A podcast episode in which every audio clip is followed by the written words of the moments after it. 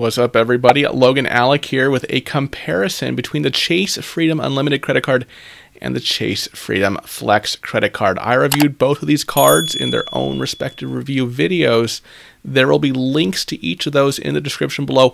If after watching this video you want a fuller, more robust analysis of each of these cards specifically, be sure to check out each of their review videos. Uh, but in this video, of course, I'm simply comparing these two products because one question I've received a lot is which one you should get out of these two cards in the Chase Freedom line. So I thought I would take a closer look at these two cards. So in this video, I will discuss how they're similar how they're different, and then at the end of the video, I'll discuss the kinds of people that the Freedom Flex might be a better pick for, as well as the kinds of folks the Freedom Unlimited might be a better pick for. So let's get right into it. First, I want to go over the cashback rewards you can get with each of these cards. Both the Freedom Unlimited and the Freedom Flex offer 5% cashback on travel booked through Chase Ultimate Rewards, plus 3% cashback at drugstores and restaurants, including dine in, takeout, and delivery. Now, the Freedom Flex also comes with a 5% cashback in certain bonus categories each quarter. So, for example, in the first quarter 2021, the 5% bonus category was wholesale clubs, streaming services, and internet, cable, and phone services. We're currently in the second quarter. The bonus categories for this quarter are gas stations and home, home improvement stores. They should announce the categories for the third quarter shortly before the end of June. These bonus categories are not available with the Freedom Unlimited but on the flip side, the Freedom Unlimited comes with a 1.5% cash back on all non bonus purchases compared to just a flat 1% cash back on non bonus purchases with the Freedom Flex. You can see the information summarized in this table. Both cards are the same in the first three rows. The key difference is getting that quarterly bonus category versus getting an extra half percent cash back on other purchases that aren't included in one of the other categories. Now, to be clear, there are generally unlimited rewards with both of these cards. Okay, the one exception is that the Freedom Flex card only provides 5% cash back in the quarterly bonus categories on up to $1,500 in purchases per quarter. So that's $75 in bonus rewards quarterly. After that, the rewards you get for those bonus categories will just revert to the base 1% rate, which really cuts into how much you can actually get out of the rotating bonus category. Now, it's a tough choice, right? I mean, without looking at your particular spending situation, it's tough to say whether the Chase Freedom Flex's bonus categories will make up for its lower cash back rate on non bonus purchases. But I would point out that neither the Freedom Unlimited nor the Freedom Flex has a great base cash back rate on those non bonus purchases. Obviously, the Freedom Unlimited's 1.5% is better than the Freedom Flex's 1%, but you may also want to look at the Citi Double Cash, which comes with no annual fee and a flat 2% cash back on all purchases, 1% when you make your purchase, and another percent when you pay your bill. There is a link in the description below to that card, as well as a link to my review of that card. So, if you pair the Citi Double Cash with the Freedom Flex and the 1% doesn't make much of a difference, you can simply use the Freedom Flex for travel, restaurants, drugstores, and the rotating bonus category, and then use the Double Cash for everything else so that you're not losing anything with the Freedom Flex compared to the Freedom Unlimited. On the other hand, let's say this is going to be your first credit card, then that 1.5% might be more important since you won't have another card to use for purchases that don't fall under one of the bonus categories. There are a few more minor perks that come with both cards. First, you'll get 5% uh, on all Lyft rides and subscriptions through the end of next March, so nearly a full year. This doesn't apply to things like gift cards and car rentals, but for day to day Lyft usage, you should get that 5% back whether you have a Freedom Flex or a Freedom Unlimited. There are no limits, restrictions, etc. on those extra rewards, so that's a really helpful perk for anyone who uses a lot of rideshare services. Either you use Lyft already or you're willing to switch to get that cash back. Another thing I want to mention is the DoorDash Dash Pass subscription. You'll get three months free plus nine additional months at 50% off when you get a new Freedom Flex or Freedom Unlimited card.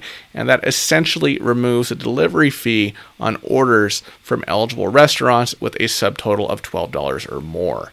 That subscription applies to DoorDash as well as Caviar. It would usually cost $10 per month, but if you get it through your Freedom Flex or Freedom Unlimited, then you'll only end up spending $45 instead of $120 for your first year, $0 for the first three months, and then $5 for each of the nine months after that. One thing I highlighted in each of the individual reviews I did for these cards is the opportunity to transfer points to a Chase Sapphire Preferred or Sapphire Reserve card. You can do this from the app or the website, and Chase will let you transfer unlimited points between cards as long as they belong to you or someone in your household. The advantage here is that the Sapphire Preferred provides an extra 25% credit when you use points to book for travel through Chase, and that, that bumps up to 50% with the Sapphire Reserve. The Sapphire cards only come with a base 1% cash back rate on non bonus purchases. So let's say you have a Sapphire Reserve and a Freedom Unlimited. Now, you can get 1.5% right back on non bonus purchases uh, by using your Freedom Unlimited okay, instead of your Sapphire Reserve. And then you can transfer those points from your Freedom Unlimited to your Sapphire Reserve and get that 50% bonus on that 1.5%. So that's an additional set, uh, 0.75 percentage points. Uh, so when you transfer the points you earned on your Freedom Unlimited over redeeming them uh, for travel on your Chase Sapphire Reserve account, that essentially turns into 2.25%, uh, right? Rewards on non-bonus spending with the Freedom Unlimited. Or if you have the Freedom Flex, it will take 1% to 1.5%. The same applies to other categories. Both the Freedom Unlimited and the Freedom Flex come with 3% back at drugstores compared to 1% with the Sapphire Preferred or Sapphire Reserve. And with the extra 50% you get from booking travel through Chase Ultimate Rewards on your reserve account, you could turn that 3% into 4.5%. Again, this works with both the Freedom Flex and the Freedom Unlimited Obviously, their cashback structures are slightly different, but you can transfer points from either card to a Sapphire Preferred or a Sapphire Reserve. And this is a really effective strategy for anyone who adds one of the Sapphire cards. So if you think there's a chance you might want to upgrade one of these later on, you can save up some of your points, right, on your Freedom Flex, your Freedom Unlimited, and convert them into even more travel rewards in the future uh, on one of the Sapphire cards. All right, let's talk about some of the other benefits uh, as well as fees. Uh, both Freedom cards are currently running the same offer for new card holders, so you'll get a $200 bonus if you spend $500 in the first three months after opening either one of these cards. They also come with 0% APR for the first 15 months, so they won't pay any interest for those 15 months as long as you make the minimum payment every cycle and you pay off any remaining balance at the end of the promotional period. Similarly, both cards are offering 5% cash back on Lyft rides through the end of March 2022, and neither one comes with an annual fee. Unlike the Sapphire Preferred and the Reserve, which run $95 and $550 per year, respectively, uh, so you won't have to worry about whether you'll spend enough to offset the cost or anything like that. That being said, both cards do charge a foreign transaction fee of 3%, which basically means that you should make sure to get another card before traveling outside of the United States. 3% might not sound like a lot, but it can certainly add up quickly, especially if you're spending a lot of money while traveling.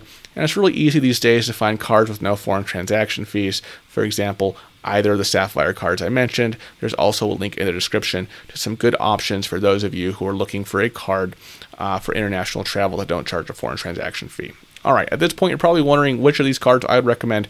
The answer is going uh, to really depend on your own spending and your overall credit card strategy. So now I'm going to discuss two situations in which the Freedom Flex might be a better fit for you, and then two situations where the Freedom Unlimited might be the better bet. Keep in mind that really this analysis uh, is driven primarily by comparing the Freedom Unlimited's uh, 0.5 percentage point advantage on non bonus spending versus the Freedom Flex's 5% cash back on rotating quarterly categories that you don't get with the unlimited.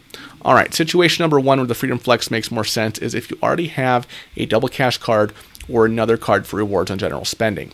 In that case, the Freedom Flex is going to be a better choice than the Freedom Unlimited because you will only be using it for the bonus categories anyway.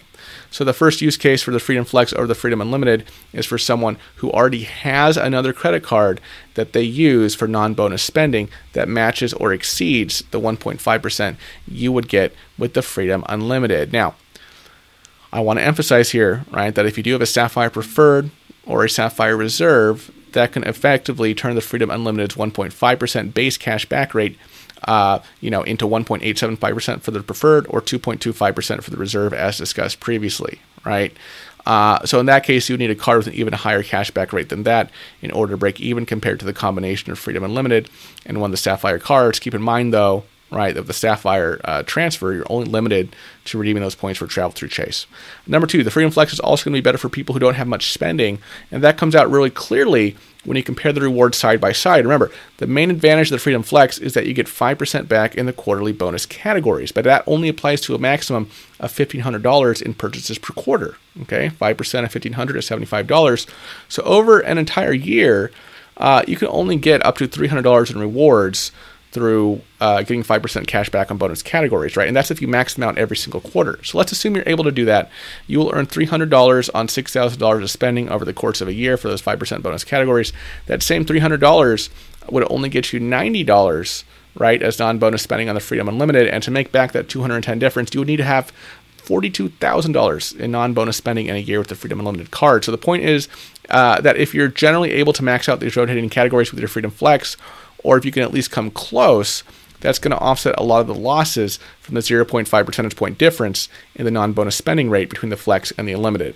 All right, now let's talk about some scenarios where the Freedom Unlimited might be the better choice to you for you rather than Freedom Flex. The first situation is you are just looking for a starter credit card or something like that. If you're in that situation, then you'll likely get more overall cash back with the Freedom Unlimited uh, because of the benefits on non bonus spending, okay, which you're probably going to have a lot of if you only have one credit card for all of your purchases. Remember, uh, non bonus spending comes with a 0.5 percentage point difference, more cash back if you have the Freedom Unlimited over the Freedom Flex.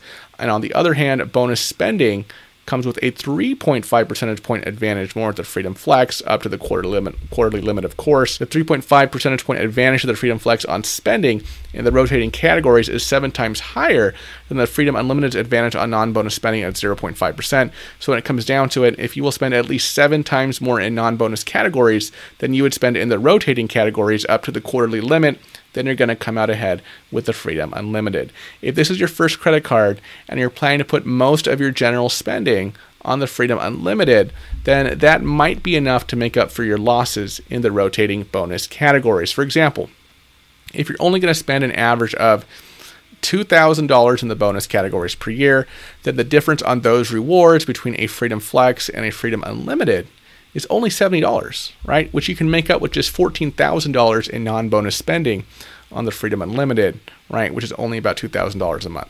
All right, the second situation in which the Freedom Unlimited might make more sense than Freedom Flex is if you're a big spender.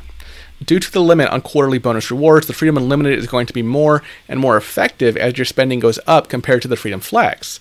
So if your spending in the bonus categories is under $1,500 per quarter, your rewards on those purchases will be 5%. But if you're planning to spend, say, $6,000 in the bonus categories in each quarter, then you're going to get $75 on the first $1,500 in purchases and only $45 on the, on the remaining $4,500. That adds up to $120, which means you're only getting an effective cash back rate of 2%, which is barely better than what you would have had with the Freedom Unlimited.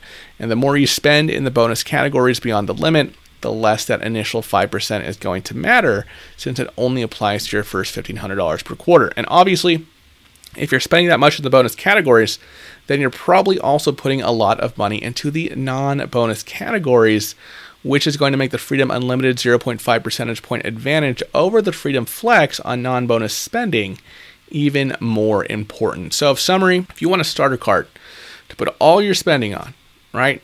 And maybe you don't want to worry too much about bonus categories and tracking, you know, the categories per quarter, then the Freedom Unlimited might make more sense for that situation. The Freedom Flex, on the other hand, requires a little more attention to detail. You'll need to activate your bonus categories every quarter, and you have to keep track of those in order to remember where to use that card in each new quarter. If you want to have a simple credit card setup, you don't want to spend much time tracking categories or optimizing rewards, the Freedom Unlimited is going to be an easier option in terms of passively generating cash back. Now, if at this point you're still considering getting one of these cards and possibly combining them with one of the Sapphire cards, I want to highlight that these cards are governed by the Chase 524 rule, which means that your application will automatically be denied if you've already opened five or more credit cards in the last 24 months. This is a strict rule. You won't get an exception for having good credit or something like that. So if you're in that situation, then you'll need to wait until some of those cards have been open for more than 24 months. So hopefully this gives you an idea of the differences between these two cards from the Chase Freedom line. Uh, they have a lot of similarities as you see in this video, but that trade-off, right, between the bonus categories on the Freedom Flex and the higher general rewards rate on the Freedom Unlimited can make this a tough decision. As always, I want to thank you for watching to the end. I really do appreciate your support, and I'll see you next time. Bye bye.